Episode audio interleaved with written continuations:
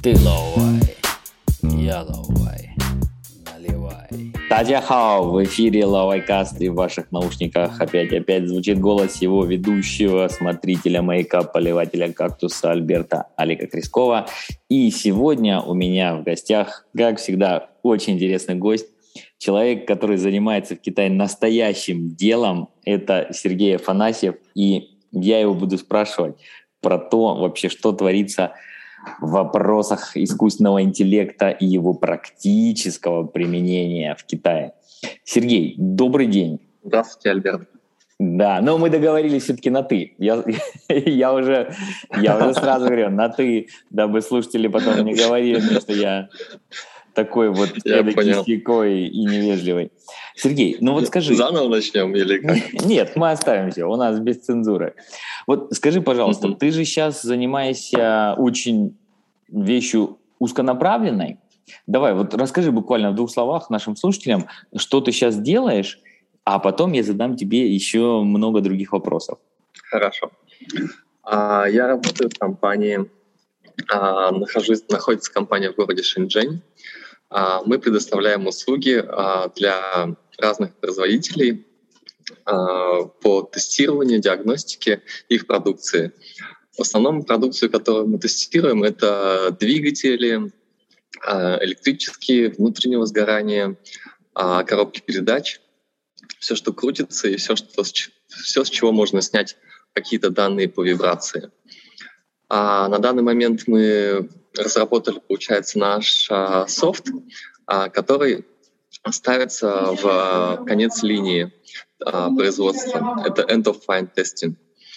А, допустим, а, когда производитель произвел двигатель, он в конце его должен протестировать. Можно ли ставить этот двигатель в кузов машины, либо же его там можно дальше а, продавать.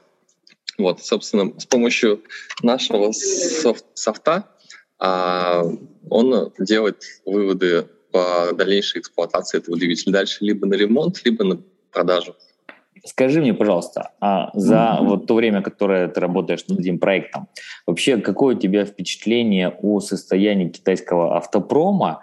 И вы же китайские двигатели, то есть тестируете. Я очень слышал такие любопытные заявления о том, что вот в Китае очень развит электромобильный транспорт именно потому, что китайцы так не научились делать нормальные двигатели внутреннего сгорания. Вот ты можешь что-нибудь на эту тему мне ответить? Китайские двигатели внутреннего сгорания, они по качеству, конечно, немного уступают а, японским и европейским. А все в основном лежит а, в технологиях не в не в конструкции самого двигателя, а именно в технологиях его изготовления. Но я бы сказал, что их двигатели внутреннего сгорания э, по качеству очень хорошие. А, а в плане того, что электрические, а, электрические машины очень популярны, это, мне кажется, просто следствие поддержки государства в сторону экологии. Ну, то есть ты не подписываешься под идею того, что они не смогли переплюнуть немцев в производстве движков, и поэтому переключились на простенькие электромоторчики с батарейками. А, нет, я так не думаю. Хорошо. А тестируете ли вы, кстати, электрические двигатели в том числе? Да. И как вообще, вот э, скажи, что стоит покупать? Все-таки двигатель внутреннего сгорания или зеленое будущее и, и электромобиль? Вот где меньше вибраций, где меньше шанс того, что у тебя движок полетит? Электрический двигатель, он, конечно же, в нем меньше элементов, которые могут выйти из строя. А, но и бензиновые двигатели сейчас на очень хорошем уровне. Поэтому тут, наверное, больше дело вкуса. Угу. А вот ты упомянул, что вы работаете с искусственным интеллектом. И в чем это выражается? Потому что обычно же человек, когда слышит про искусственный интеллект, он думает, ну, это некий или там человекоподобный робот, или это что-то, что за меня напишет диссертацию, не знаю, по высшей математике. Вот в вашем случае, в практическом, что такое искусственный интеллект? И, ну ладно, этот вопрос задам позже. Вот после того, как ты ответишь? Степень углубленности нашей продукции степень углубленности искусственного интеллекта в нашей продукции довольно высокая, а, потому что а, данные, которые мы собираем, иногда бывают очень абстрактными, и поэтому для автоматического анализа этих данных самый лучший вариант — это использовать какие-то нейронные сети, либо а, машинное обучение для автоматизации всего процесса. Ну, то есть, получается, вы сами не сможете понять, как какие-то шумы и вибрации коррелируют с некими проблемами, и поэтому все это спихиваете нейронки и тоже не знаете, как она работает, черный ящик, но на выходе она более-менее угадывает. Нет, потому что все равно все идет к, к ускорению производства, все идет а, к замене а, человеческого труда, наверное, на, на автоматизацию, и поэтому а, для ускорения вот этого, для ускорения дефектоскопии mm-hmm. в двигателе мы решили использовать, вот получается, встроить нейронные сети внутрь для того, чтобы они, эти нейронные сети переняли опыт инженеров, которые могли бы там посидеть, послушать и посмотреть, допустим,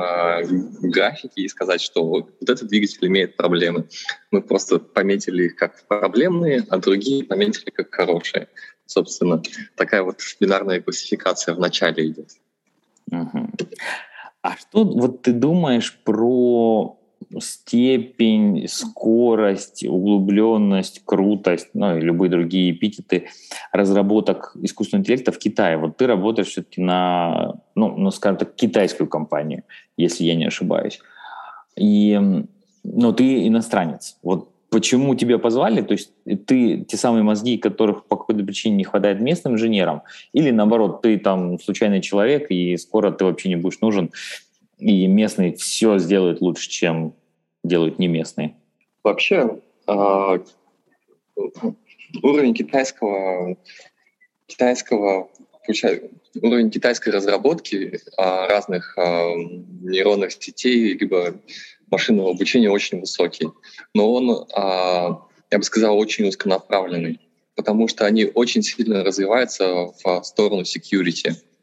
То есть это face recognition, speech recognition — но какие-то узконаправленные вещи, допустим, а, если нужно подумать, а, как внедрить это в автопром, либо же как а, внедрить искусственный интеллект в производство там, какие-то стадии. А на этом, на этом я так понимаю, что их инженеров не хватает. В принципе, наверное, количество этих инженеров не хватает. И, собственно, ну, наверное, как сказать правильно? А я не знаю, как а. сказать правильно. Слушай, то все инженеры работают над тем, чтобы сделать большого брата, а вот движки проверять, эта работа достается иностранным инженерам. Но, слушай, на эту тему, мне кажется, можно много ерничать, но тем не менее, а вот теперь скажи, пожалуйста, уже в середине почти нашей беседы, а как ты вообще попал в Китай? Как тебя позвали? И знаешь ли ты китайский язык? Или, ну вот, немножко развить эту тему, чтобы понять, можно ли твой путь считать неким стандартом, который можно рекомендовать другим разработчикам, другим людям, которые работают в теме искусственного интеллекта, для того, чтобы они э, понаехали в Китай? Мой путь начался с 2015 года. А в этот момент я работал а, в России а, в компании МИГ вот, наверное, знают э, все самолеты МиГ-29, МиГ-31. Работал в этой компании, и в какой-то момент мне просто стало скучно, и я начал путешествовать. Наверное, где-то около, где-то полгода, наверное, я путешествовал, и в этот момент я отправил заявку на докторскую в Китай. И я уже забыл про эту заявку, и через полгода мне приходит письмо о том, что мы приглашаем вас а, приглашаем вас продолжить ваши исследования у нас в Китае. И в этот момент я находился в Нью-Йорке, и я все уже было комфортно, и комфортно, что стало скучно. Я такой подумал, ага, новый челлендж, почему бы не поехать в Китай? Вот, получается, купил билеты, прилетел в Китай, и тут э, началась моя, получается, китайская история. В 2015 я начал э, изучать китайский, это, получается, Ханьюбань был первый год. хоть я писал диссертацию на английском, но китайский был, нужно было изучать. Вот. И в 2019 я дописал свою диссертацию, закончил свой, свое исследование и начал искать, искать работу. Закончил я Пекинский авиационный, это Бэйхан, Пекин, Ханконг, Хантяндасе. Это учил круто. докторскую, учил докторскую, и ради климата меня очень привлек климат в Шэньчжэне. И я переехал сюда, ну, нашел работу здесь и переехал в Китай. И сейчас с, с того момента, получается, с конца 2019 я нахожусь в Шэньчжэне. Ну, понятно. Китайский я знаю, да. И выехать ты никуда не можешь, потому что обратно не вернешься. Но это наша общая боль. Эм, а вот скажи, тогда такой еще уточняющий вопрос. То есть твоя стезия, та, тот путь, которым ты прошел, в принципе, он же реплицируем. Можно кому-то посоветовать, вот сказать, ребята, там, да, учитесь хорошо, учите математику, не знаю, там, подавайте на гранты, на аспирантуру, на докторантуру в китайские вузы, и будет вам счастье. Или вот ты бы не посоветовал? Я бы посоветовал, наверное, пройти такой же путь, потому что опыт, который я получил, проходя, получается, через докторантуру, а, я считаю, что он очень помогает мне в жизни. Изначально, когда ты приезжаешь в Китай, да, как у нас всех, наверное, изначально это был культурный шок. После этого ты начинаешь более-менее ассимилироваться в культуру, начинаешь а, понимать и начинаешь учить язык. Я бы не сказал, что мой путь какой-то был очень сложный. То есть, а, мне кажется, любой человек, который более-менее дисциплинирован, который а стремиться к какой-то цели, может повторить его. Ну, хорошо. Будем надеяться, что это вселяет надежду в наших слушателей. Давай все-таки вернемся еще к вопросам практическим и прагматическим. Вот ты работаешь, у тебя куча китайских коллег. Есть такой прекрасный автор, я думаю, почти все, но я знаю, что не все, но почти все, кто занимается искусственным интеллектом, читал его книгу, у него очень легко запоминающаяся фамилия Кайфу Ли. Кайфу Ли. Да, Ли Кайфу. Он написал о том, что Китай, конечно, в скорости, скорее всего, будет лидером по искусственному интеллекту, всех забьет, всех задавит, потому что в Китае огромное количество данных производится.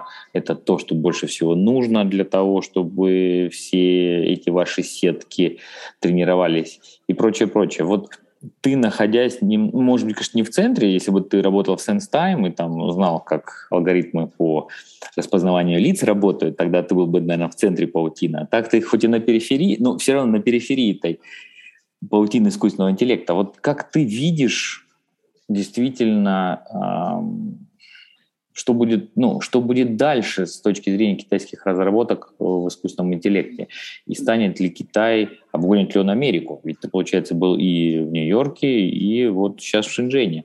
Как бы ты это сравнил? А, Америку Китай вряд ли обгонит по развитию искусственного интеллекта, потому что как-никак все мозги а все самые лучшие умы все равно стремятся уехать а, в Силиконовую долину и трудиться там над на Илона Маска, скажем так. Вот. Но а, китайский искусственный интеллект, он а, очень силен. Именно а, внедрение, обучение, тестирование, все вот эти вот этапы разработки, они а, очень быстро в реализации здесь. А, возьмем, допустим, а, self-driving car. Этих, да. э, в Шэньчжэне, я не знаю, как в Пекине сейчас, но в Шэньчжэне, а, в принципе, можно, наверное, раз-два дня видеть на улице машину, которая вот а, ездит и тестирует, а, тестирует а, как это, автопилот, автопилот uh-huh. в, в автомобиле. Также вот я, получается, нахожусь а, в зоне, в инкубаторе а, для стартапов. И здесь очень-очень много стартапов, которые тоже также трудятся над разными интересными задачками. А, уборщики, роботы-доставщики. И все это, получается, это непосредственный фронт, где идется, ведется разработка. Где ведется разработка, где ведется тестирование. А, и развивается все это очень мощно, очень мощные дотации идут. И, в общем, я скажу так, что Китай а, очень много вкладывает искусственный интеллект. И из-за того, что он очень много вкладывает, а, это дает свои плоды. Ну вот, Сергей, об этом вроде как все говорят, и есть у меня хорошие друзья, которые тоже рапортуют о таких успехах китайского и все, что связано со стартапами и с разработками высоких технологий. Но вот если говорить про меня как про обычного человека в обычной жизни, я вот, ты знаешь, не знаю, в какой момент я сяду в беспилотный автомобиль, ну, сяду в конце концов, куда же, куда же я денусь. Но, тем не менее, вот Сейчас, за все эти последние годы жизни в Китае, когда, казалось бы, уже везде должны быть чат-боты, везде должно быть какое-то общение по телефону, то, тоже с помощью чат-ботов, вот пока еще ни разу я не увидел, чтобы искусственный интеллект хорошо работал. Понимаешь, я даже открываю боже мой, да тоже Таобао я открываю и с ужасом думаю, ну вот кто писал такой искусственный интеллект, если там вчера купил себе шлепанцы, и он тут же предлагает мне шлепанцы опять. Да купил я уже, у вас же уже есть информация, что купил эти шлепанцы, зачем вы мне их опять суете. Я еще ни разу не встречал ни одного нормального китайского чат-бота, который может что-то написать ни в одном банковском приложении, и он тебе внятно хоть что-то ответит. Это все просто ужас какой-то замерший э, на пороге там, 15-летней давности. Вот где те самые роботы, дворники, уборщики, беспилотники в окружающей меня жизни? Я не вижу. Допустим, вот я сейчас сижу а, на улице, здесь столики, и рядом со мной стоит холодильник. А холодильник работает таким образом. Ты подходишь к нему, а он видит, кто подошел, он открыт. Ты открываешь холодильник, берешь все, что оттуда нужно, уходишь, и он списывает это автоматически с твоего банковского счета. То есть, а, подходя к холодильнику, я, он сканирует мое лицо, знает, кто я уже, знает, какой у меня банковский счет. все, я взял все, что мне нужно. Также он понял, что я взял, и он а, сам вычел это из моего банковского счета. То есть я, в принципе, не за, а, телефон в руки не беру, не плачу ни за что. Точнее, я плачу через банковский счет, но мне не нужно платить это вот напрямую там, продавцу или через WeChat. Я также просто взял. Вот а, здесь я вижу а, непосредственно имплементацию да, в нашу жизнь. Также скажу про Taobao. А, когда ты не знаешь, а, когда ты не знаешь, как написать, допустим, что-то на китайском, какую-то, какую-то, какую-то продукцию, ты же можешь это сфотографировать и подгрузить фотографию. И, в принципе, а, с, процент, с точностью 90% он найдет точно такой же товар, а, у дистрибьюторов этого товара, правильно? То есть, в принципе, вот как image, image recognition а, в Китае работает очень хорошо.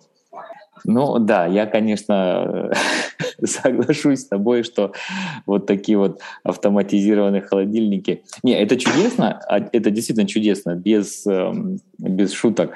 Но пока все-таки еще, я думаю, это работает только в каких-то вот пилотных зонах, типа той, той зоны, как ты сказал, в которой ты сидишь. Да, инкубатор. Потому что, вот ты знаешь, я искал магазины, я знаю, что и у JD такие магазины есть, у других тоже марок, которые работают по такому же принципу. Ты сначала регистрируешься, потом заходишь, ходишь, берешь, что тебе надо, ставишь обратно на полки, и, в общем, когда ты выходишь, как бы система, несмотря на твои какие-то, может, даже хаотические действия по взятию и покладки обратно на полку какого-то товара, знает точно, что ты купил. Но вот пока таких магазинов, э, их разве обчелся, они все вот в таком тестовом режиме работают. Посмотрим. Mm-hmm. Ты знаешь, это очень интересная тема. Мне любопытно будет, э, может быть, даже э, с тобой пообщаться, если ты сможешь больше рассказать потом про автопилотный транспорт, или ты с ним соприкасаешься все-таки только как именно человек, живущий в самом прогрессивном месте Китая, в Шэньчжэне автопилотный транспорт, могу сказать, то, что здесь была запись на автопилотном такси. То есть mm-hmm. поездка бесплатная, а ты можешь доехать из точки А в точку Б на автопилотном такси, а просто и дать свой фидбэк, а понравилось тебе это или нет. Скажи, а вот говоря про, про такие вещи, а в Шэньчжэне у вас уже фотографируют пешеходов, которые переходят на красный свет, распознают лица и присылают ли штрафы в автоматическом режиме? А то холодильник — это хорошо, вот как насчет штрафа за переход улицы в неположенном месте? Есть такие улицы, но они находятся в самых центрах. А, ну, в Шэньчжэне он растянутый город, здесь, в принципе, несколько центров. Вот. А в Футене а, есть такие улицы, но я бы не сказал, что они есть повсюду сейчас. Ну, понятно. А вот ты сам, слушай, опять же таки, еще раз упомяну эту метафору, ты все-таки в этой паутине уже работаешь.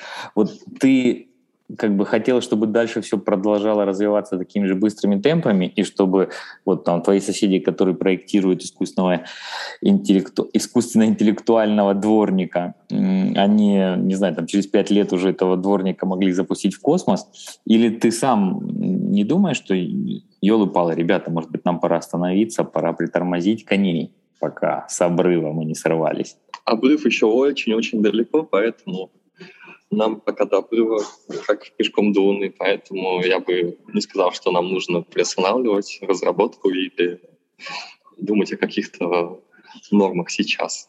Вот. Поэтому я думаю, что как оно развивается, пускай так оно и развивается на данный момент. А скажи тогда такой еще вопрос. Сейчас очень многие шумят на тему того, что в Китае происходит некая, ну, не борьба, конечно, но некое приструнение техногигантов. Вот у вас это в чем-то выражается, или вы работаете, потому что, знаешь, многие говорят, вот в Китае сейчас зажмут предпринимательство, все те замечательные китайские Илоны Маски, которые были, они уже не будут столь энтузиазно, энтузиазмично, с энтузиазмом заниматься своим делом. А вот ты как человек, который в этом работает, что скажешь? Огромные компании они всегда под э, влиянием государства, скажем, как э, Alibaba, Tencent. А небольшие компании, они, в принципе, развиваются, как развиваются. То есть э, государство, государство, ну, скорее всего, на них просто нет времени. И они, они в принципе, дают им развиваться. То есть, то есть вы еще не такие большие, чтобы с вас можно было снимать пенку. Ну, понятно. Хорошо. Ты знаешь, у меня буквально еще вот один-два вопроса, которые связаны, как ни странно, больше с географией, чем с искусственным интеллектом. Для тебя вот Шэньчжэнь — это все-таки самое лучшее место Китая, или ты куда-нибудь хотел бы двинуться? А, и, кстати, вот если бы тебя позвали обратно в Нью-Йорк, ты бы поехал? Шэньчжэнь для меня а, самое лучшее место в Китае. А если бы позвали меня назад в Нью-Йорк, то, скорее всего, нет. А если бы позвали меня куда-нибудь в Калифорнию, то, скорее всего, бы я бы ответил «да». Угу. Ну вот, видишь как. Ладно, ладно. А, в Китае хорошо, но в силиконовой или кремниевой, кстати, наверное, кремниевой будет правильнее, долине лучше. Хорошо. Тебе большое спасибо. Мне кажется, что часть наших слушателей, которые еще, ты знаешь, у нас же сейчас тоже подкаст такая вещь любопытная. Его слушает все больше и больше людей, но комментариев оставляет все меньше и меньше. Ну, в общем, те, у кого еще нет искусственного интеллектуального секретаря, и кто не поленится написать ручками какой-то комментарий, я надеюсь, они тебе зададут вопросы.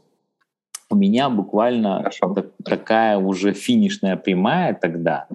Смотри, у нас в программе есть рубрика «Грамота». Это когда гости говорят какую-то фразу, может быть, какое-то слово, которое им нравится или кажется полезным, и которым они хотят поделиться со слушателями.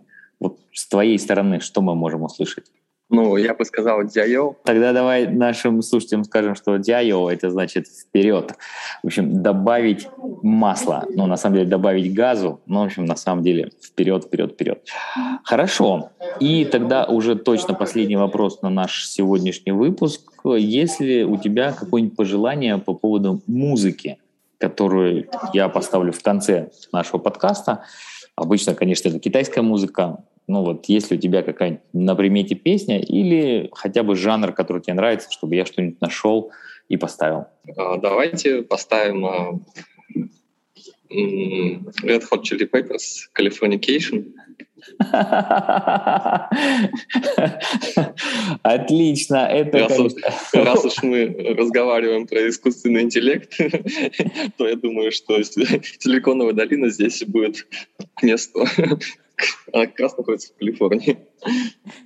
Но любопытный твист. Хорошо, я тогда со своей стороны сейчас посмотрю. Может быть, я смогу найти эту песню на китайском. Ну, вряд ли, конечно. Но ладно, сейчас посмотрим, что там мой неискусственный, естественный интеллект сможет найти. Хорошо, Сергей, спасибо тебе большое еще раз. Тогда давай прощаться с нашими слушателями и пожелаем всем хорошей, продуктивной и естественной осени. Спасибо. Спасибо вам. Все, пока-пока. Пока-пока.